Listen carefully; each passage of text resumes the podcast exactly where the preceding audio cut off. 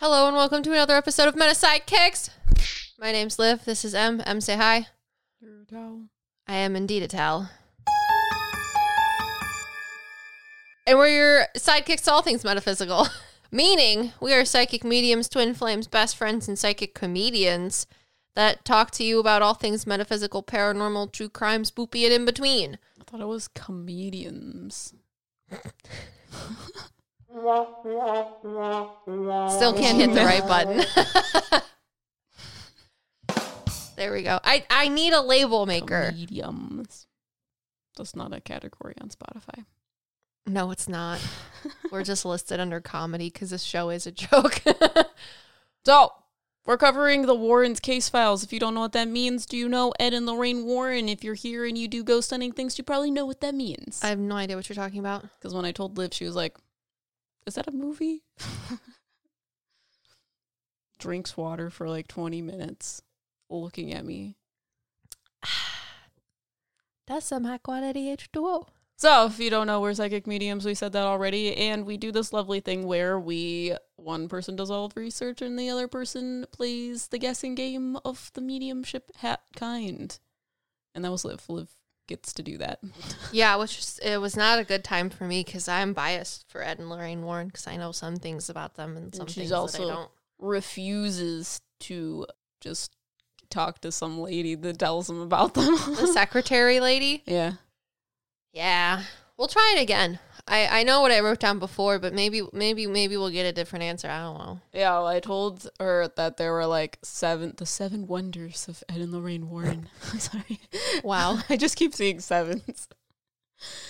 But uh she wrote down seven things for each one of them and I was like, dude, you know most of them. So I'm not sure why you're writing down seven things. I thought you were going to generally talk about Ed and Lorraine Warren and then I was going to give you the case file name of the ones that we're going to cover and then you would tell me about that.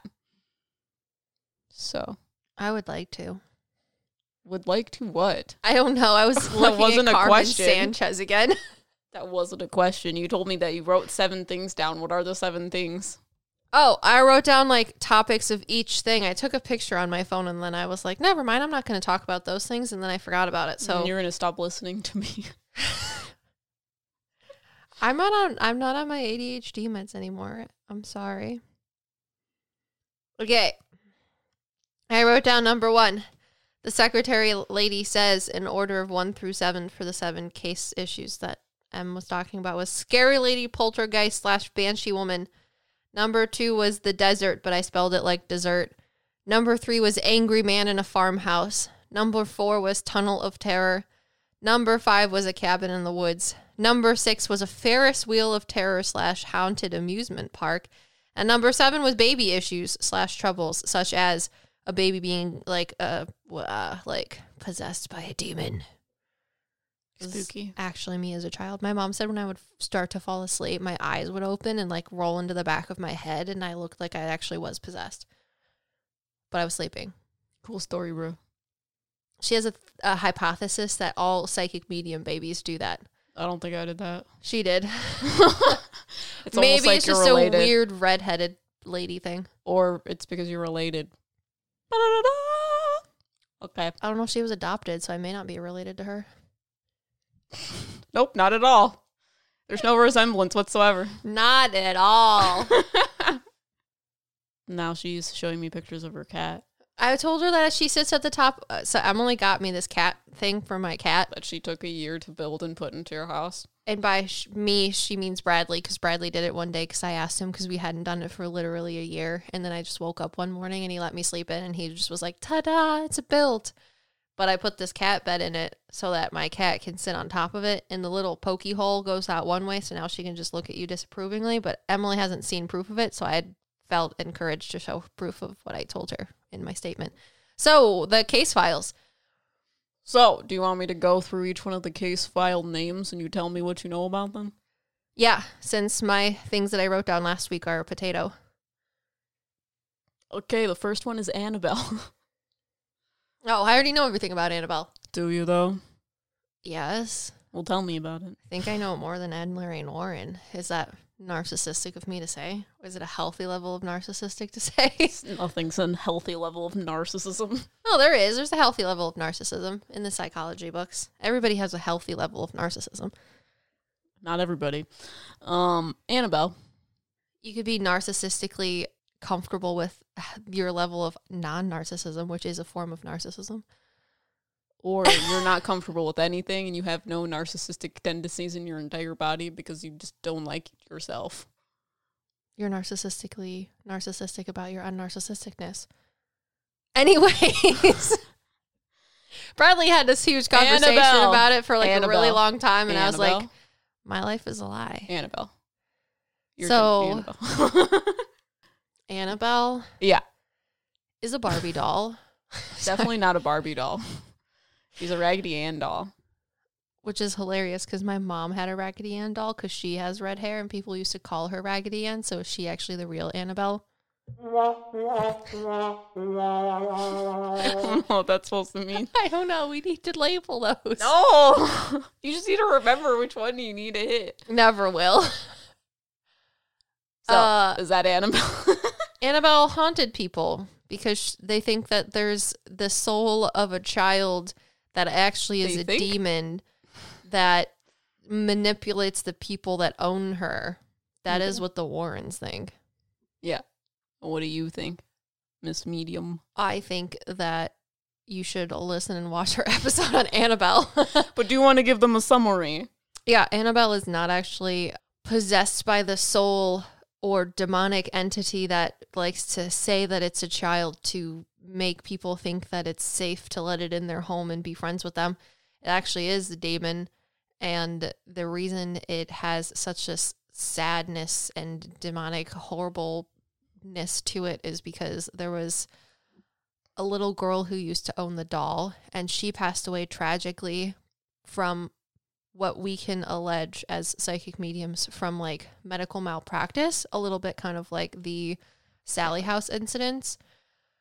But, and I don't think the Sally House was medical malpractice. I think it was more of just like the situation in which the surgery was performed, but this one was more malpractice than like the risks of having surgery in the olden days, which I think is more what the Sally House was Mm-hmm. but the little girl passed and people didn't mourn her passing in a i don't know it was just a, it brought a lot of sadness to everything so the parents the grandparents kept the doll and the parents kind of just didn't think about the kids in the same way the grandparents did so all of this sadness and sort of like desperate hopelessness around it sort of manifested into the doll, which allowed for this dark evil thing to attach itself to it as this sort of foothold from a lower dimension.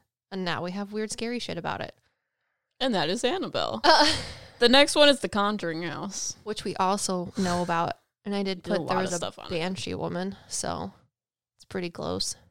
But that is is that the Banshee woman in the Conjuring House? Yeah, I think so. The one that's supposed to be like, what's her name? Sorry. It's a weird name. Bathsheba. Yeah. People think the Conjuring House is haunted by Bathsheba, who is supposedly an evil witch, but that's not true.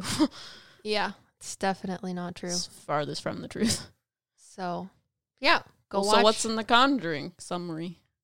Since you already know that the. Warrens that know think about it? no, what you think about it. Oh, okay. This is your mediumship time. What do you think of Conjuring House in the most summarized position possible? Is the Conjuring House the one that has the the pentagram on the bottom that I want to eat pizza with Sam and No, Colby that's on? the Sally House. oh man.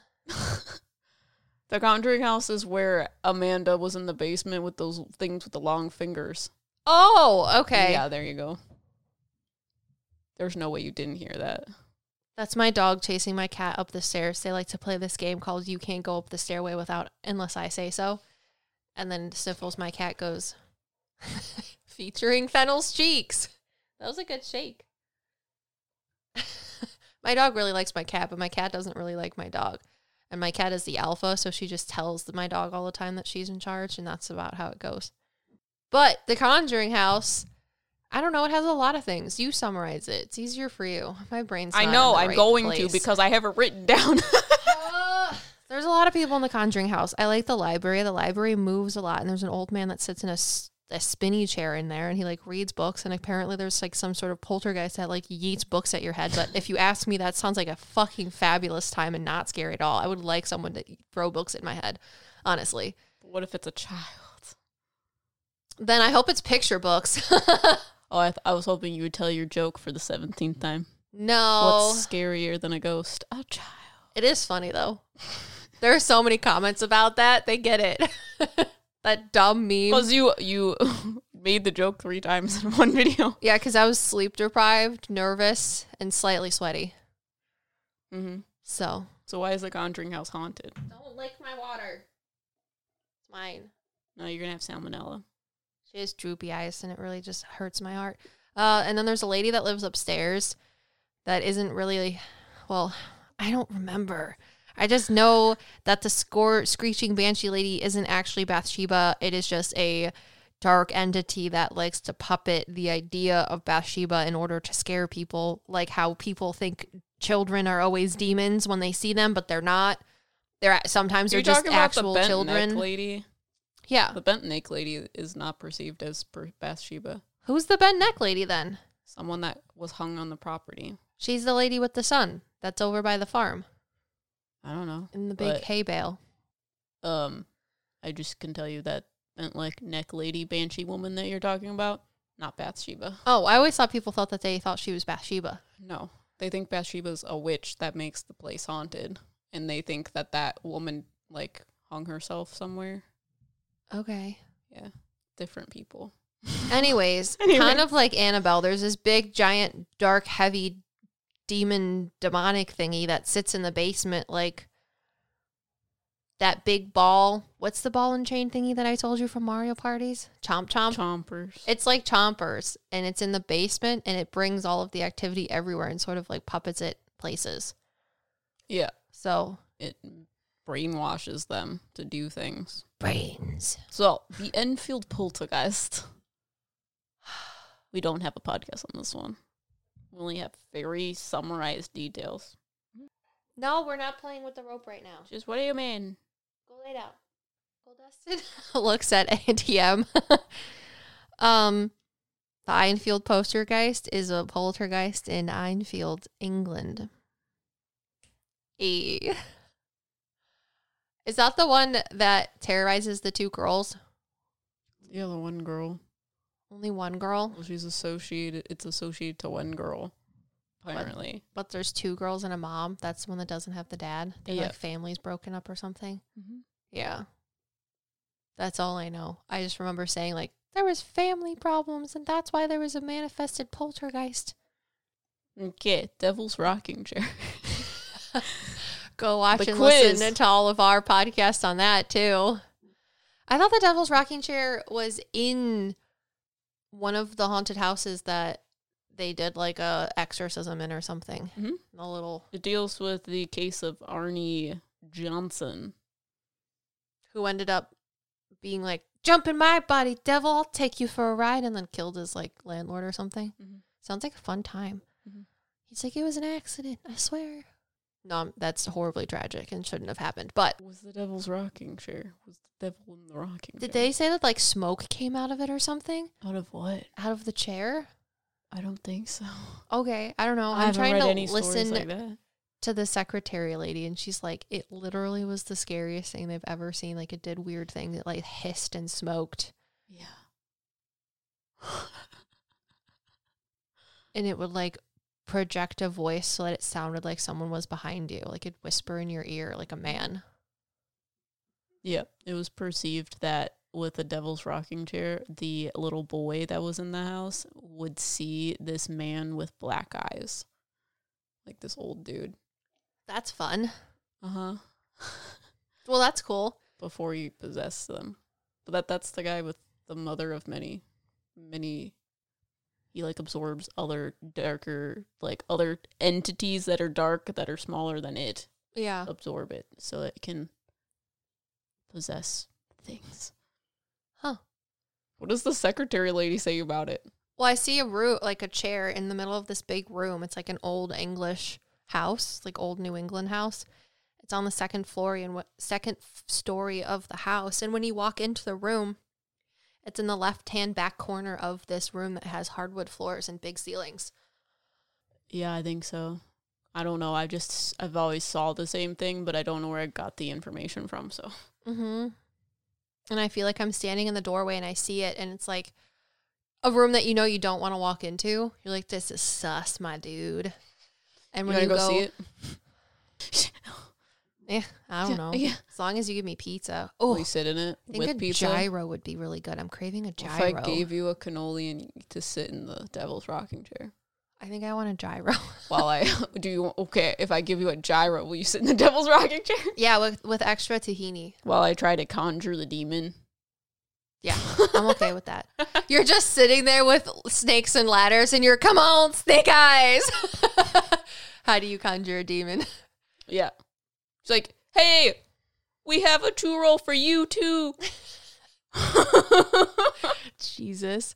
Uh yeah, I feel like I'm standing in the room and I see it and uh people like moved things out of the room and just kept the chair there and it like smokes and hisses and moves by itself. I feel like the windows rattled at one point cuz there's a window to the left of it on the very opposite side of the room.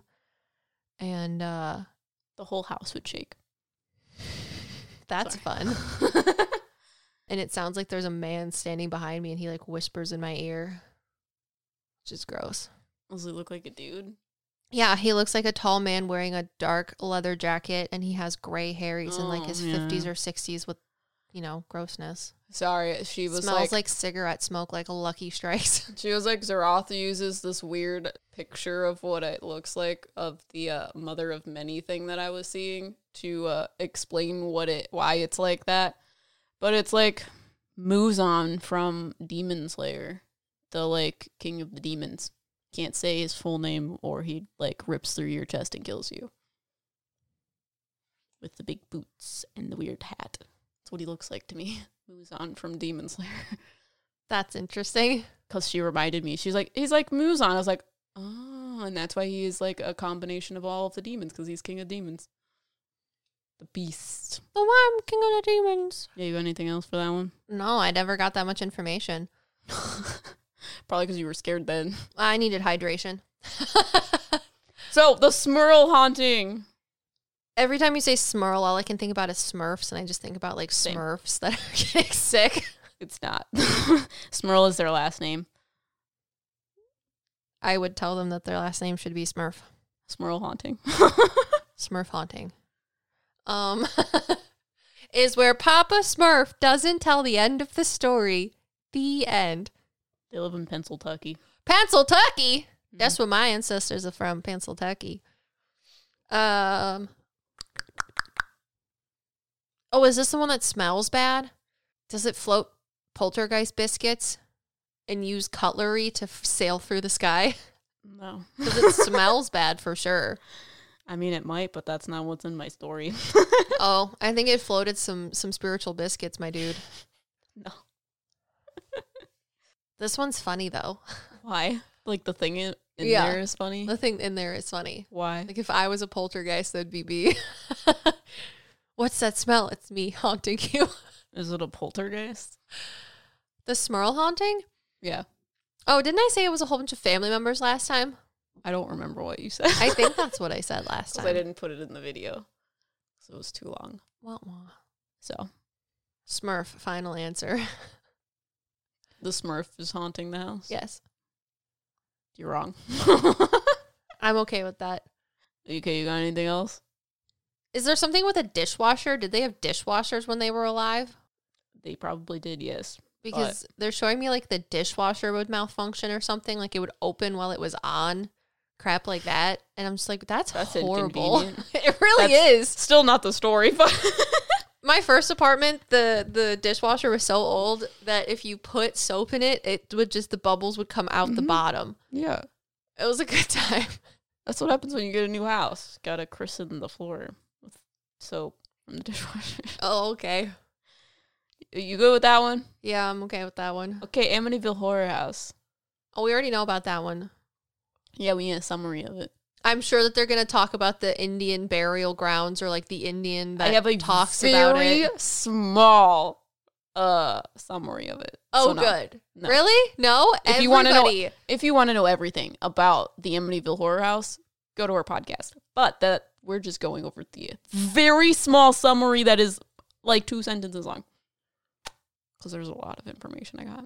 there was a family that lived there, Yeah. And then they they they moved out, and then this other family bought it, and their dad was not a nice Joe.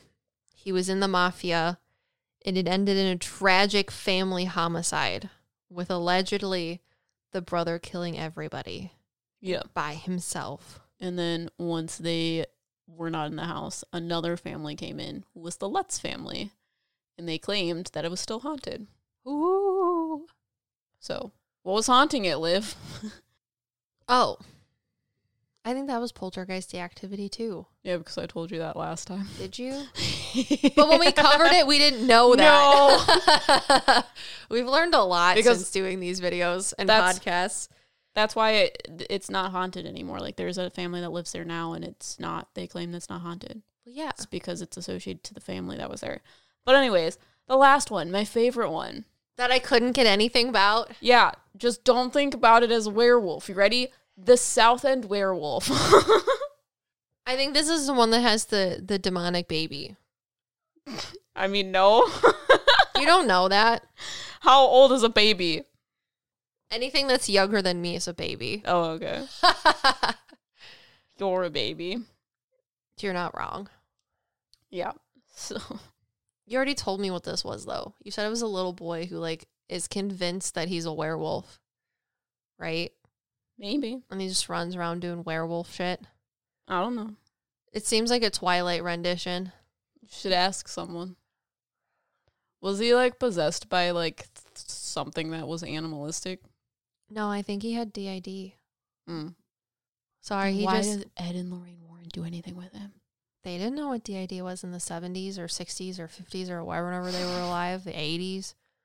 Because this man just stepped forward and he's older, and I feel like it's the boy himself, and he's like, You don't know the things that I had to see when I was little. Mm. It's one of the ways in which he would get away from reality due to the trauma that he had as a child. Interesting. I wonder what they did about it. Because that's weird that they were called. But.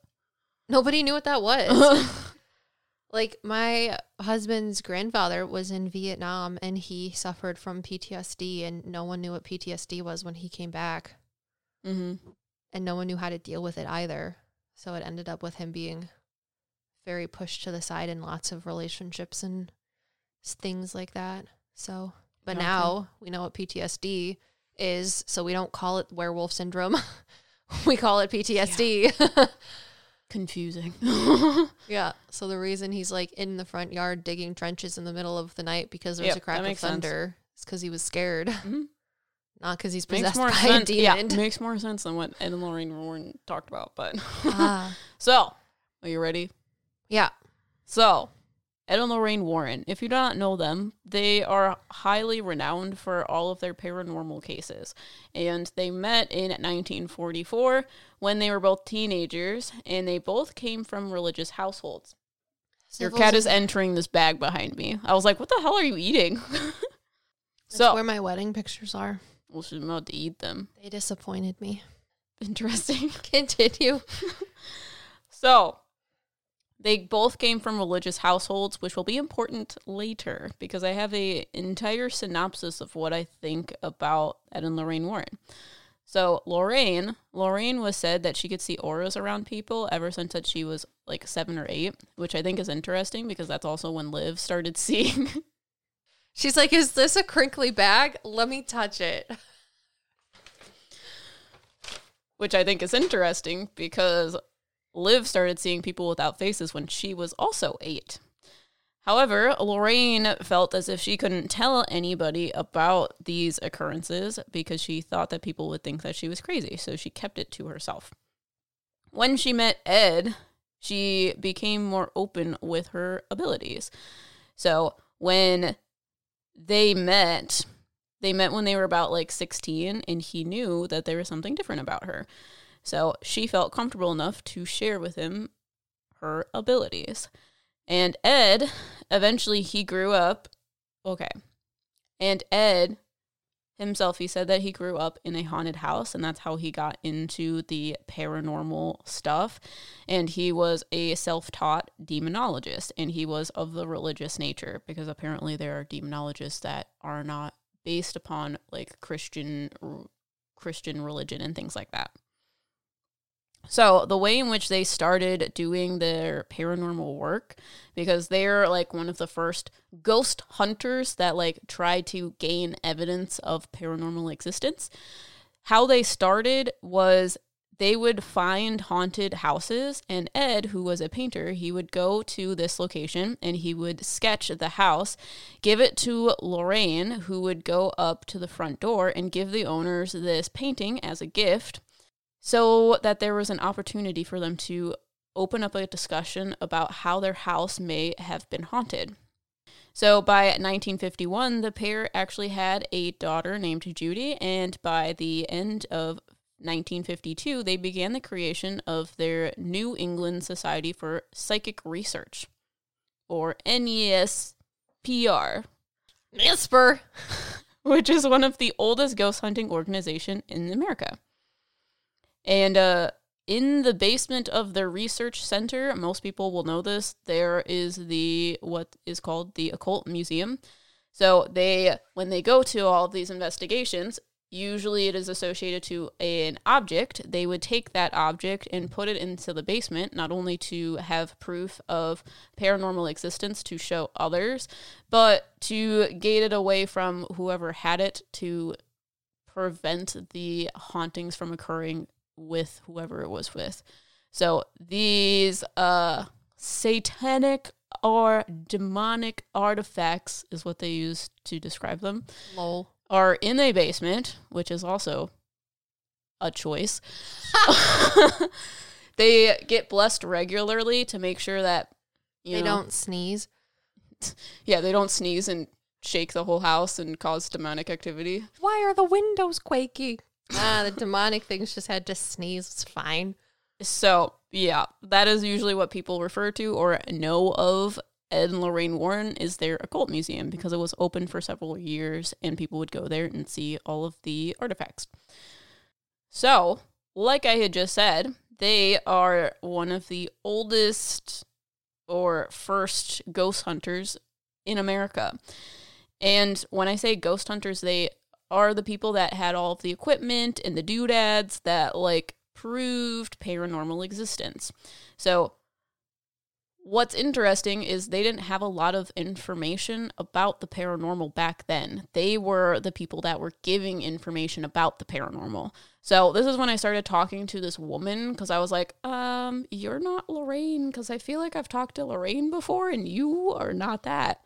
So that's what we're talking about this secretary lady because I feel like there was this this woman and I don't know if she was actually a person or if she was just someone on the other side that helped Ed and Lorraine Warren, but she was talking to both Liv and I about the cases and about what happened when they were both alive doing the work that they did.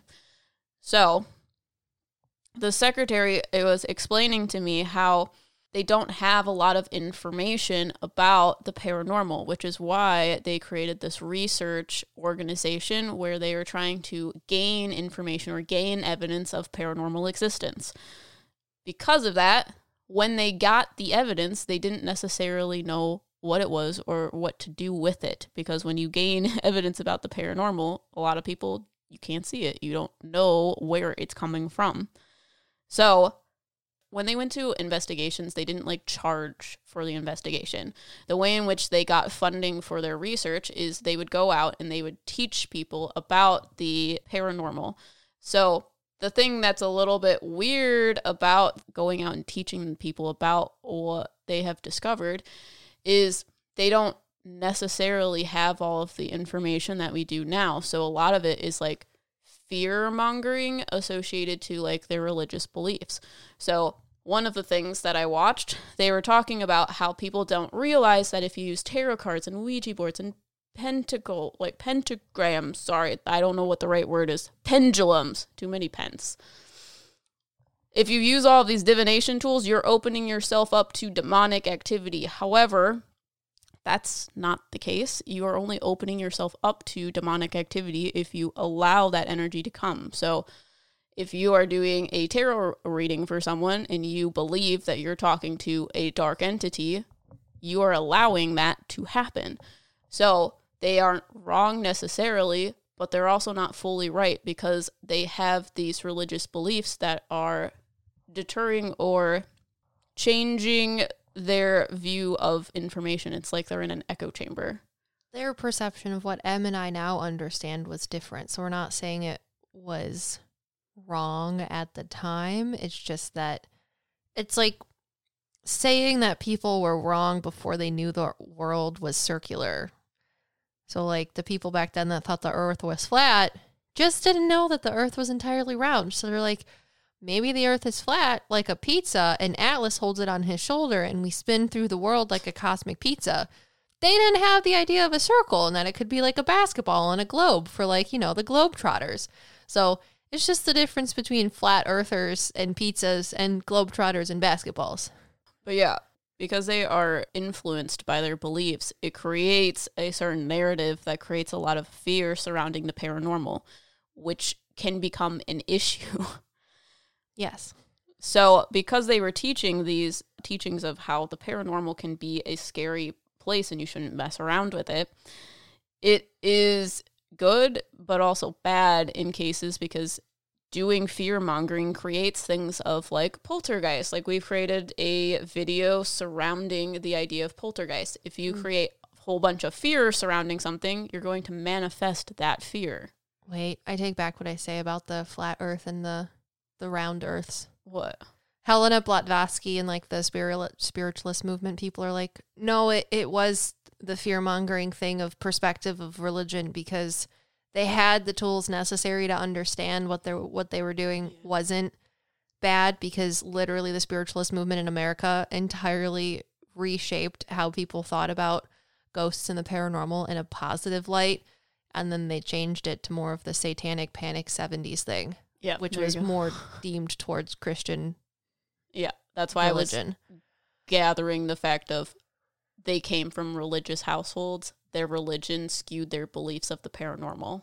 Yeah, I get it. I was just trying to be nicer about it, but there well, really yeah. isn't a nicer way to be about it. Well, it's just they didn't have the information, so they used what they knew in regards to their beliefs. So their belief system of Catholicism created the ideas surrounding demons are bad.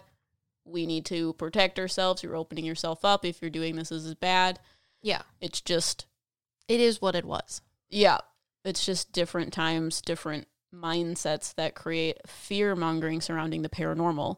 And because of their fear mongering and teaching those teachings, it was bad. Manifesting the bad things. Yes, it was creating more fear surrounding the paranormal, which creates or allows weird things to be associated to that, like weird entity things like poltergeist.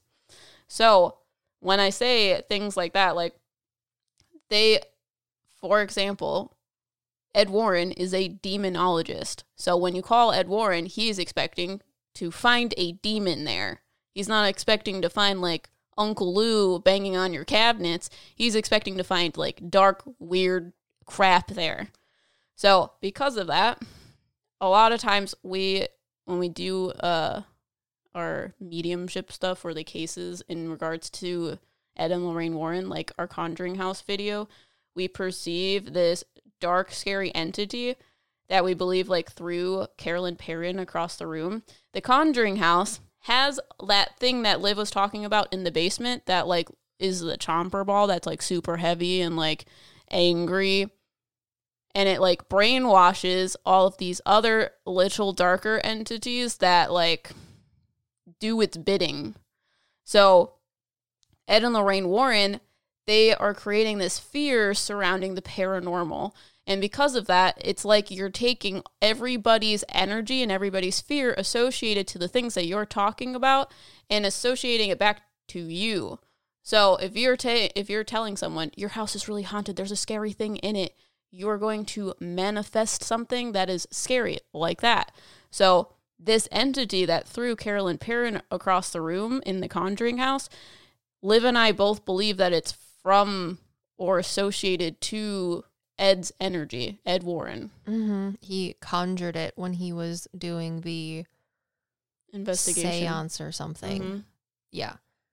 Yeah, the investigation of the Conjuring House. That's when this weird white thing with the huge mouth thing Yeah. um basically threw Carolyn Perron across the room. And it's the reason why it was able to do that is because it had so much of this negative energy that is associated to the stuff that they do because they associate themselves with demons, dark entities, because he's a demonologist. That is what they're they were good at. So that is why like that horrible thing happened there and they weren't not able to help the parents at the conjuring house.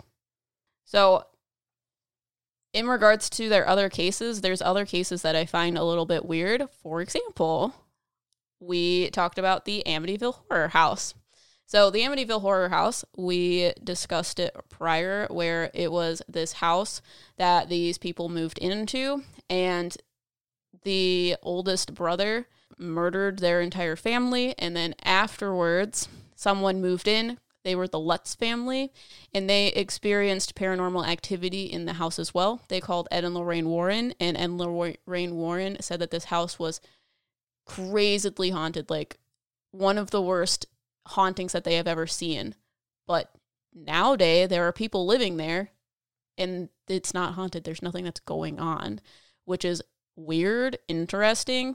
But when we were covering this, because we have a podcast where we do what we're doing now, and there is this weird thing that is in, uh, I think, what's referred to as the Red Room. There's this weird, like, skittery entity thing that gained energy from the people that lived there. So it was, I think the Red Room was like near the, like Mr. Lutz's room or something, or It it was was his office basement. or something. I think it was in the basement. Yeah, but he had like his something, like his office or something near it. Mm, probably. but it mostly affected or was around Mr. Lutz, and he was not doing the greatest of things. So my perception of this entity in the Amityville horror house was another poltergeist thing that was manifested from the fears of possibly what was caused by what was going on in the house prior. So with the I forget what their last name was, the one that like had the murder, homicide, whatever. Yeah, I know what you're talking about. I forget what their names were. I'm Yeah. sure that it's written down farther, but I don't want to lose my spot. But the family prior, they were not the greatest family either. They had a lot of these inner demons. So we went to like the Bel Air house, and the Bel Air house, from our perception, was the least active place that we have been to. DeFeo. DeFeo. Yeah. Yeah. the DeFeo family. The DeFeo family was the one that the oldest son murdered the family. So when we went to the Bel Air house, we had it explained to us from other souls that were there that the reason why it wasn't as haunted is because there's a lot of different poltergeist activity there. So there are certain entities that are associated to the location that are manifested from other people's fear and knowledge of the spirits that are there. So if you go there and you have this fear of them, or you have these inner demons or this negativity surrounding being in this location, you are going to fuel these like almost like animatronic demon poltergeist things to cause poltergeist activity.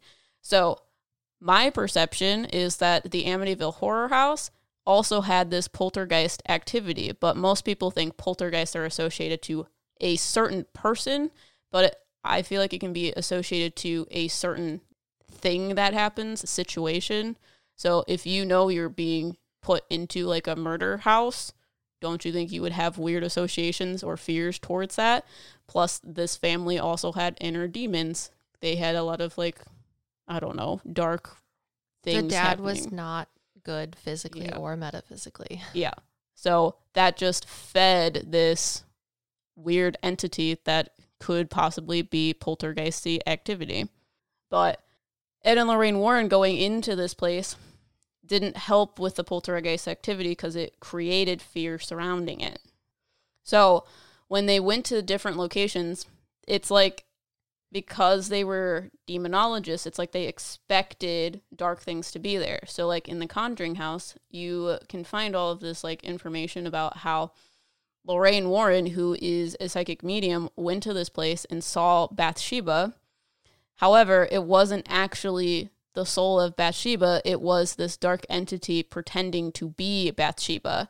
So, because she was expecting to see something dark at this place, she did, and it almost like manifested from whatever the dark thing created to scare her with. So, she wasn't talking to the soul of Bathsheba, she was talking to the dark thing, but didn't necessarily realize that was what was going on because she was expecting to talk to a dark entity. And like Liv and I, we don't usually talk to dark entities because they don't give concise information. They usually try to skew things and make things up and like lie to you about stuff. So, here is the breakdown of the cases. I know I gave you a, a couple synopsises to explain how the Warrens do things, but we'll get into the cases that I made Liv talk about. Again, a second time. Excellent, excellent. When you need mealtime inspiration, it's worth shopping Kroger, where you'll find over 30,000 mouthwatering choices that excite your inner foodie. And no matter what tasty choice you make, you'll enjoy our everyday low prices, plus extra ways to save, like digital coupons worth over $600 each week. You can also save up to $1 off per gallon at the pump with fuel points. More savings and more inspiring flavors make shopping Kroger worth it every time. Kroger, fresh for everyone. Fuel restrictions apply. Save big on your Memorial Day barbecue, all in the Kroger app. Get half gallons of delicious Kroger milk for 129 each, then get flavorful Tyson natural boneless chicken breasts for 249 a pound, all with your card and a digital coupon. Shop these deals at your local Kroger today or tap the screen now to download the Kroger app to save big today. Kroger, fresh for everyone. Prices and product availability subject to change. Restrictions apply. See site for details.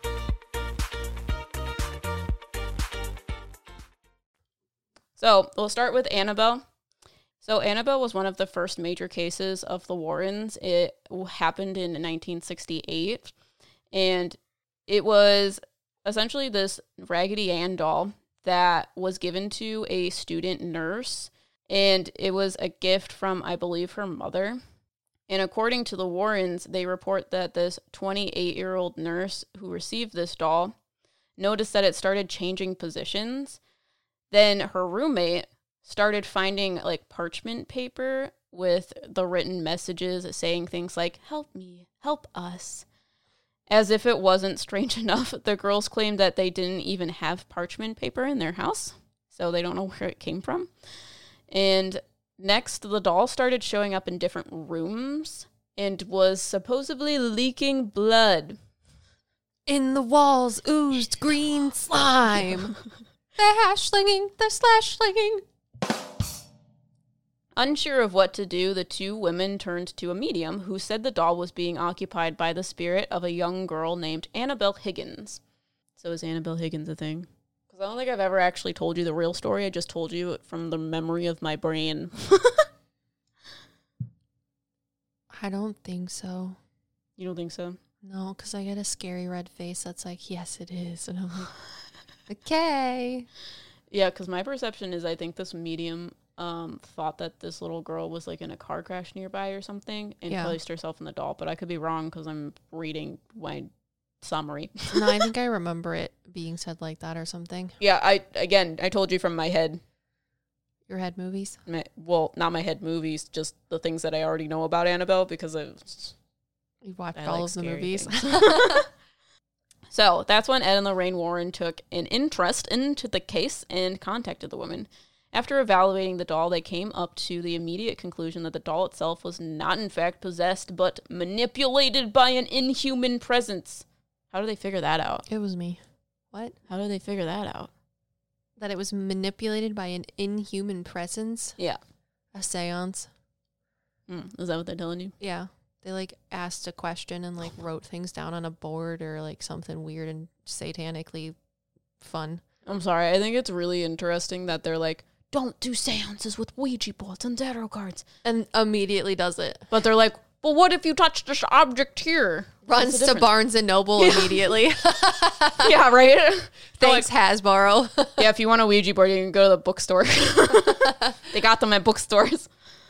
So the Warrens' evaluation was that the spirit in the doll was looking to possess a human host. So they took it from the woman to keep them safe. But I always think it's interesting that people think that dolls get, uh, I guess, possessed or like have attachments because they think that the soul wants to find a human body. You think that's from this story? really? They want Yeah, a because I- human I- body? Yeah, because I told you that. Because they're like, I literally have watched uh paranormal things that are like this room is full of dolls and it's scary, scary and haunted because people believe that souls want a human body, like they want a body again, so they possess things that look like bodies. But I also just think that dolls are haunted because they freak people out. yeah. I don't think it's because they want a human Right. body. That's weird. If Yeah. I died, I would not want a human body. That fucker, li- literally, my knees creak when I walk up the stairs, and I'm only 103. But yeah, that's why when we did haunted dolls, I asked you that question because that's what people believe. That sounds like a human perception. Mm-hmm. You're paranormal anthropomorphizing. paranormal pomorphizing. but it's more like I feel like dolls are haunted because when you see something that looks human but is a little bit off, it usually freaks people out. yes, that is a fear of mine. I hate people Yeah. in costumes. It's a common thing. It's a uh, like a defense mechanism, like when a cat sees itself in a mirror. kind of. yeah. I don't Um, like it. Well, it's kind of more like when you see faces in like random objects. It keeps you safe. Like Jesus So- and the potato chips. if you see something that looks human that isn't human, you run the fucking other way. So, anyways, when they were driving away with the doll, the brakes in the car failed several times. I don't know why you continue to drive the car if it happened. They pulled over and doused the doll in holy water, and they said that after that, their car trouble stopped. According to Ed and Lorraine Warren, Annabelle, the doll continued to move around their house on her own too. So they locked her up in a glass case and sealed it with a binding prayer. So, you want to tell me about the case? It is a box, not any ordinary box. They have the two box. cases. There's like a new one and an old one. Why are you looking at the door? You're freaking me out. Dude, I've been looking at that door since we started this podcast. I'm autistic. I'm sorry. At least it's not the weird hooker hole anymore. you you mean the uh crawl space in my basement? Yes. Well, now I'm putting flashlights in there so you can be haunted. I saw a dude in my house the other day, and I was like, "Are you gonna talk to me in my stream?" And he was like, No, I'm just here to borrow some milk. Because Raymond didn't come to our stream last week, Oh, man. but I think there's a dude with dark hair now. That's my. He has dark hair. Because you asked him to? No, I just see him. Oh, I like was watching TV and I felt someone watching me over my shoulder, and I turn around. There's this dude with dark hair. It's still great, but it's darker than the other dude. mm. Anyways, what do you think about this case for Annabelle? but anyways um i think the case about annabelle is an interesting one and that if i could start world peace this is how i would do it step one grab your ouija boards um,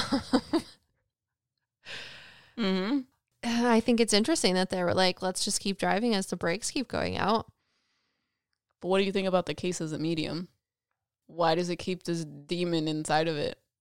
Also, is Annabelle worse than the the Devil's Rocking Chair? Which one's worse? is it weird that i might think that the warrens may have actually bound the demon to annabelle so now it cannot leave the doll Hmm. itself No. That's my final answer, and I've never said that before. It's just something that popped into my head. How do they do that? It might also just be the demon talking to me. It's like, I'll never leave because they took me here. This is where my home is now. Yay. No, I think you're talking to a big lady behind you. Are you talking to the secretary still?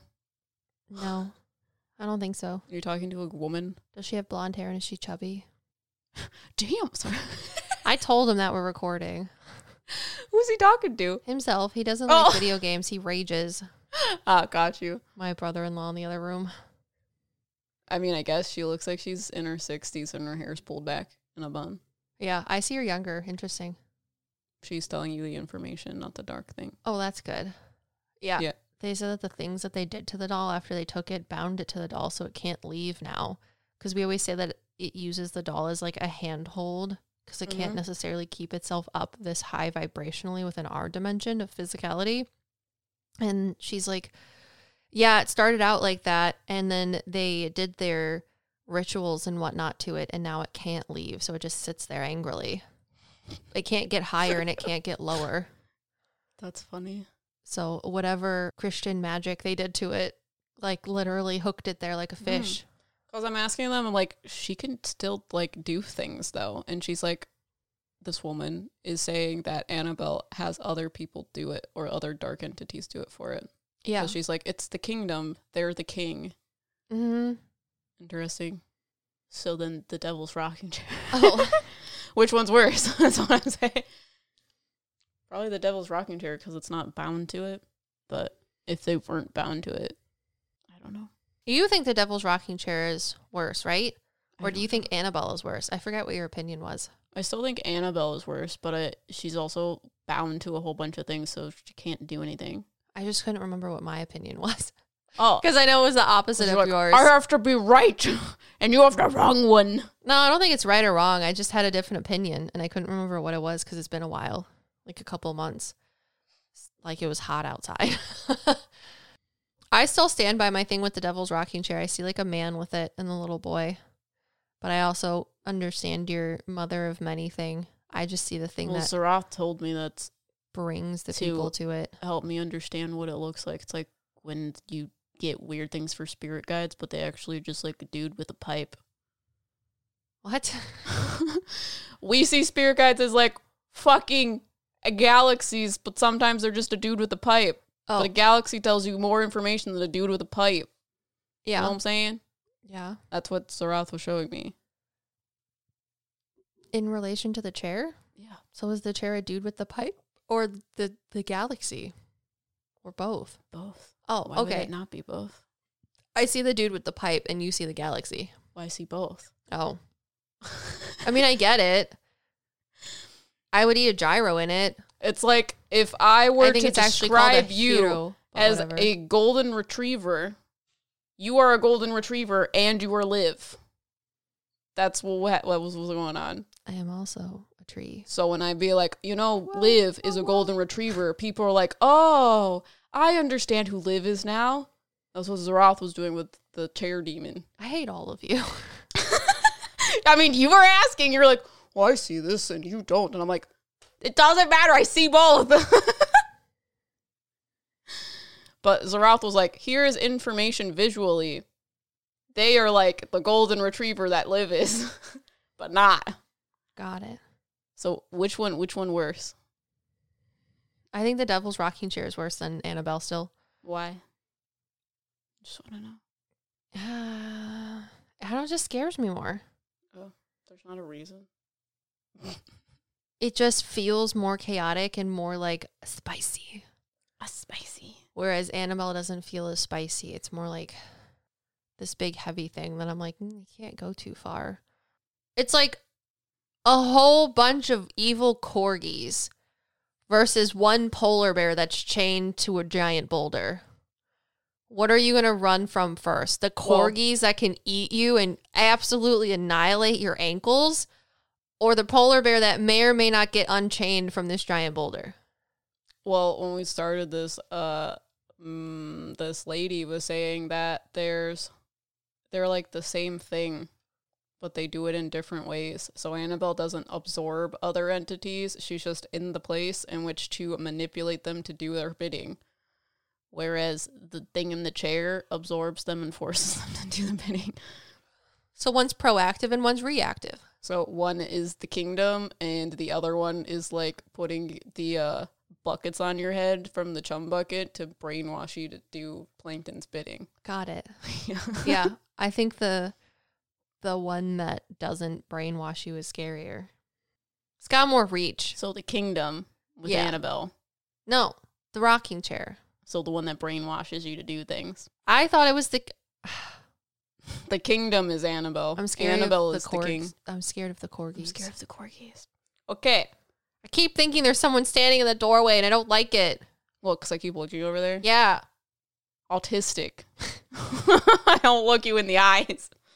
So, The next one is the Conjuring House. So after Annabelle, the next big case that the Warrens covered was with the Perron family, and they lovingly call this house the Conjuring House due to the movies. So they did this investigation in 1971, and this haunting, which the Warrens claimed was caused by a cursed lad down by a witch named Bathsheba Sherman, formed the basis of the first film for the Conjuring franchise. So here's the summary. When Roger and Carolyn Perron moved into the 200 acre farmhouse in Rhode Island with their five young daughters, they had no awareness of its dark history. Many former residents had died under horrible circumstances.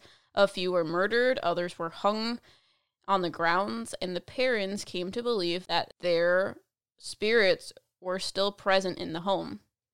Some were benign, and some would play with the children or help out with chores. Others were sinister spirits that relentlessly torment the family. Ed and Lorraine Warren were brought in to help in 1974. However, their presence allegedly escalated the haunting to the point where Roger eventually asked them to leave. The story would be the basis for this film. So, what happened? The reason why they were asked to leave is they were there for several days to prove the to prove the existence of the paranormal in this house that the house was haunted. So, they were doing this séance with Lorraine Warren as the quote unquote medium because she is the medium and they were doing the seance in what people refer to as the seance room. So they had uh, Carolyn Perron, Roger Perron, and then the two Warrens were sitting at the table doing the invest uh, the seance. And when they were doing that, Carolyn Perron, who was the most affected by the haunting, she started like talking in tongues and supposedly was lifted out of her chair and thrown across the room. At that point, I think they were trying to like do an exorcism or something on her, and that's when Roger Par- Roger Perron was like, "Please leave. You are not helping. You are making it worse." And that's when Liv and I were like, "There was a weird thing that wasn't normally in the house that threw Carolyn Perron across the room and that was awful And it's the same entity that named the Conjuring films because the Conjuring films were supposed to be called the Warren Files. yeah the warren case files which is what we're doing And literally, this fucking demonic entity, this white maw monster, was like, actually, we're going to call it the Conjuring because it's, It's about funny. me. Yeah. So where our perception is that Ed Warren brought unknowingly brought this entity here, and the thing that's in the basement just has that way with words with dark entities and brainwashed it to do whatever it wanted it to do. So that is why it happened. But I don't believe that that thing. Okay, it's okay. it's telling me that it could be there if it wants to be there, but it's not necessarily like tied to the house, like the weird chomper thing in the basement. But that is the overall summary of the Conjuring House. So if you guys want the full synopsis, we have a podcast about that. Several podcasts, actually. So the next case was the Enfield Poltergeist. And this was actually the main plot for The Conjuring 2. So if you wanted to check out The Conjuring 2 live, because you apparently watched Conjuring 1, it's scarier than the first one. we should do that again. We should watch The Conjuring 2 on Patreon. You can make it a Patreon goal. We could do that. So, in August of 1977, the Hodgson family reported strange things happening in their house in Enfield, England. So, there were knocking coming from all over the house, causing the Hodgsons to think perhaps burglars were prowling around the residence, Not Jeffrey the Mongoose. which is also a poltergeist. they called the police to investigate, and the officer who arrived is said to have witnessed a chair rising and moving on its own. So when I covered this in our poltergeist video, it was interesting because they said that there were some cases that were faked, which I'll get into, but there were witnesses that saw paranormal activity happening, like police uh, police people were seeing it. So at other time, Legos and marbles flew across the room and Lego my ego. were hot to the touch afterward. So there were folded clothes that leapt off the tabletops and flew around the room. Lights flickered, furniture spun, and the sound of barking dogs emanated from empty rooms. Maybe that is actually the Bell Witch because the Bell Witch, aka Kate, liked to make barking dog noises too. Well, the Bell Witch is also a poltergeist story. Ooh. I don't know if the Bell Witch was a Warren case though, so I don't know. I don't think so because it happened in like the 1800s. Yeah, exactly. I don't know when it happened. So then, inexplicable, inexplicable, inex, say it. Inexplicably. Thank you. Too many C's. A, a fireplace ripped itself out of the wall, attracting the attention of paranormal investigators from around the world, including Ed and Lorraine Warren. Sorry, I just gotta like give them a good introduction when they come into the case. Da, da, da, da. The Warrens, who visited Enfield in 1978, were convinced that it was a real poltergeist case. So, we just did a poltergeist video where we talk about what poltergeists are, but there is the idea that poltergeists are surrounding preteen girls that are going through puberty and having a hard time emotionally. If you can tell from my voice, it's weird and annoying. The poltergeists have got you surrounded. Come up with your hands up and your braces out. Lip smacker applied. Sorry. yeah. So, what they claimed, like the Warrens, they said those who deal with the supernatural day in and day out know the phenomena are there. There's no doubt about it. And Warren is quoted as saying this. Then, two years after they started, the mysterious activity known as the Enfield haunting abruptly stopped. However, the family maintains that it they didn't do anything to stop it.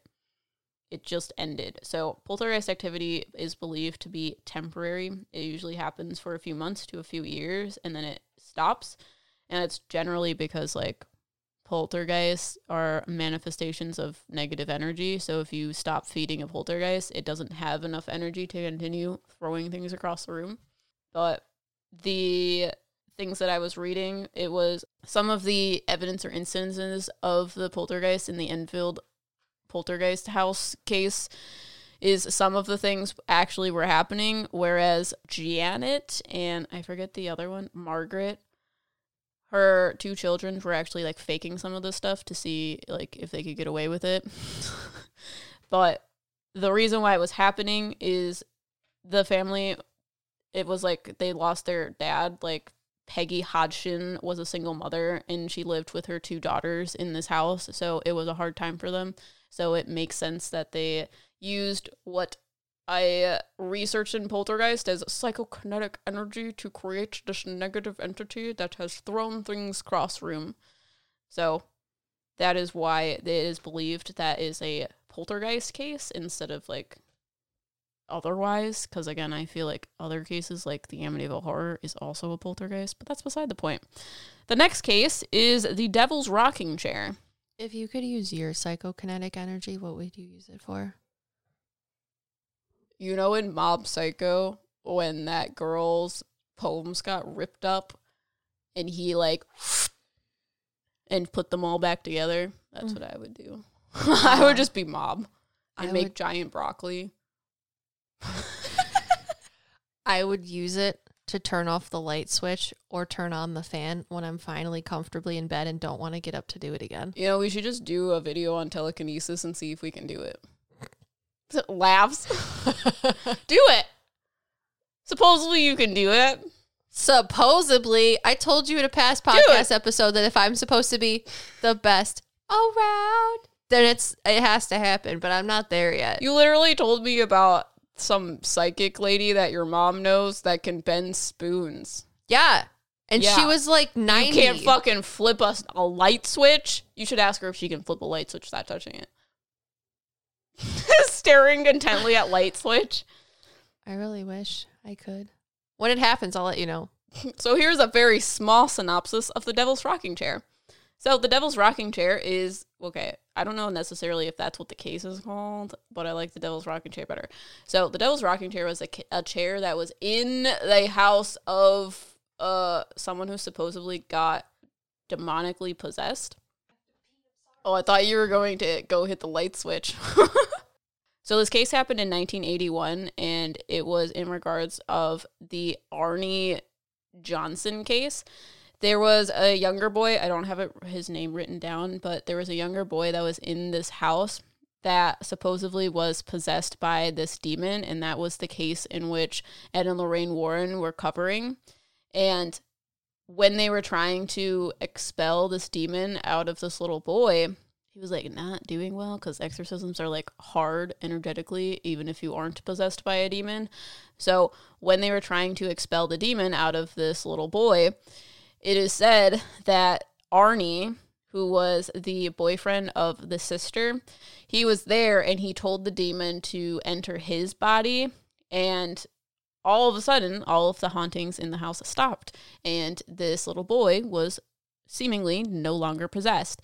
And because the Arne boy asked for this soul, or asked for this demonic entity, if you will, to enter his body, he kind of like would go crazy and like not remember when like what he was doing when he was in these like weird trance like states and he was like in an aggressive state of mind.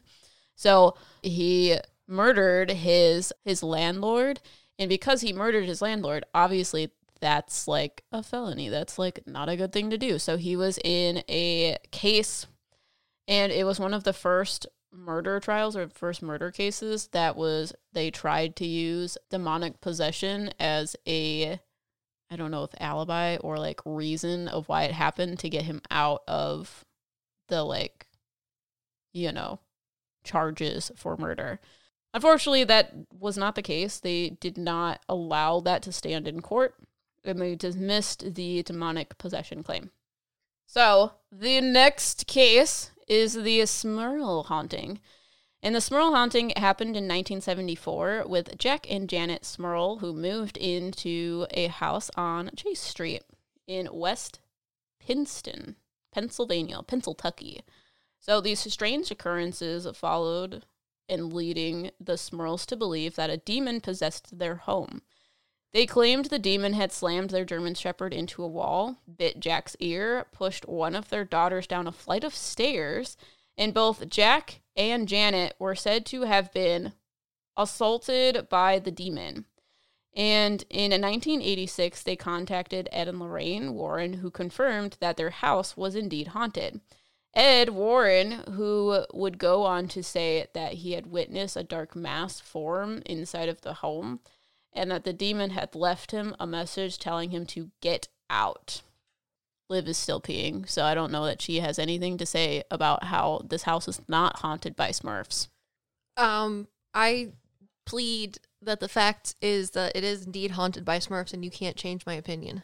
Um, do Smurfs push you down I'm the stairs? fixed sign. Do Smurfs push you down the stairs? Fuck yeah, they do. If you don't clean up nicely, Do Smurfs slam your German shepherds against the wall? yeah, Do they bite your ears? they use their telekinetic powers. Do they tell you to get out? Yeah, Are they dark masses? in three different languages they do. Are they dark masses? Yes, So what do you think is in the Smurl house? I've told you everything now. they believe that their house was possessed by a demon. And his name was Papa Smurf. Can a you, can a house be possessed by a demon? You should ask your house if it can I get mean- possessed. I live in mine. I know, but is your house possessed by a demon? Okay, the house says just like people can't be possessed, but they can be occupied. what the fuck? so are you possessing your house now? yes, just like the demon was. Sorry, it's not funny. It's not funny. Next next case, Amityville horror. We're only nervous laughing. That's Yeah. why it's inappropriate. Yep, that's why. Next case, next case. Amityville Horror. So, we talked about this as well.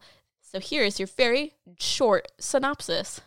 So, perhaps one of the most well known cases to be investigated by Ed and Lorraine Warren was the haunting of Amityville, Long Island. In 1975, the Lutz family had moved into a quaint suburban home where only a year before, mass murderer Ronald DeFeo Jr. had killed six members of his family. During this first 28 days of their stay, the Lutz reported swarms of flies, banging noises, disturbing entities, and witnessing the levitation of family members. Witnessing the levitation of family members. That is just such a casual thing to just put in a sentence. It's fine. Wait, what was it? Sorry. Witnessing the levitation of family members. I've witnessed the levitation of my family members. Can you imagine someone saying that to you? I'd be like, what? I think we that's just a, casually put that into conversation. I think that's a Hollywood Undead uh, song lyric. Anyway. when the Warrens were asked to cleanse the house, they brought a local TV crew with them. Why? That that's what I'm talking about. Because they weren't getting paid by the people to go to the thing, so the the TV crew had to come with them. I know, but that just creates more crap. Like when we were at the uh Bel Air House. no, Uh, I don't know. it starts with a V, Vermont. What about Vermont? When we were doing the the the live at the Oh, when we had a, a soul in our live stream entity say my baby in the most demonic voice you've ever heard. in the most demonic way possible, yes. And it was not a Smurf. And what did we do? We basically How do you know it wasn't a Smurf, Liv? They speak in different languages. three different actually. Uh, but they didn't say get out. They said it, my baby. They just speak backwards. Ah, see ya, see ya. Ah. They That was speak Parseltongue. basically the n- now version of a TV crew. So Yeah. When the Warrens were asked to cleanse the house, they brought a local TV crew with them. Sorry, cut that out, cut that out, cut that out. They took photographs okay, of the Patrick. They took photographs of the house, one of which seems to show a little boy standing in the shadows with glowing eyes, which is fun. You can look that up on the internet. It's interesting. I think there was like a pig in the window at one point too, like a demonic yeah, there's pig. a lot of stories, but the picture is like famous. So Lorraine has said that the Amityville house case is the one that haunts her the most, which is interesting because I feel like it's poltergeist activity, which obviously they made worse if they brought a TV crew there. Yes. Yeah. Um, but yeah, that's the Amityville house. If you guys want more details on that, we have a podcast about that as well. So the last case that I want to go over, and also I don't know if this is seven. So if you tell me it's not seven, you can't because this is a podcast. Eight. So the Southend werewolf, one of the most bizarre cases ever investigated by Anne and Lorraine Warren, occurred in Essex, England. A seemingly ordinary carpenter named William Ramsey claimed to be possessed by a demon that compelled him to take the form of a werewolf. What? I just there's like I don't know what it is, but there's some sort of meme somewhere where someone goes Ramses, and all I can think of when you say that is that. So continue. Ramsey had No, experienced you gotta his- say it right. Ramsey had experienced his first transformation at the age of nine. As he described it, he was playing outside when he first. Sorry, Ramses. sorry. Um, I like know things about. This is the case that Liv believes is like D- DID. Um, and they know a lot of information about DID, and they're telling me information about it. So they're saying Ramsey had experienced the first transformation at age of nine. And this little this this man is telling me that when he was younger, that's usually when um DID happens. You have you have to have repetitive childhood trauma in order to have DID. And he's like, I had other alters when I was younger than nine, but that's when this one showed up. So I believe that you are correct in believing the DID thing. Oh wow. As he described it, he was playing outside when he felt an icy cold breeze, followed by an awful smell, before he flew into rage, uprooting a fence post. With the fence still attached and growing at the wire mesh, Ramsey would not experience another episode like this until adulthood. Bill would fly into violent fits of rage, during which he would display inhuman strength, baring his teeth and growling while curling his hands like claws. When the Warrens caught wind of this in 1989, they convinced Bill Ramsey to come to their church in Connecticut and undergo an exorcism with their specialist, Bishop Robert McKenna. And that is the cases that I have written down. What do you think? I think that it was DID, not Damn. demonic activity. Yeah, because this dude, he's like has lighter colored hair and it's kind of short. And he's telling me that when he was a kid, there was a lot of different things that were happening, but when this started happening, it's it's okay. They usually create alters associated to things that make you feel strong, and that's the that's the brain's way of making you feel like you have control over things or making you feel better about the like trauma that is happening. So they're like the there are alters that can be inhuman. There are alters that can be dogs, cats, anything. So that's when they're talking about that's when he needed this alter, Mm-hmm.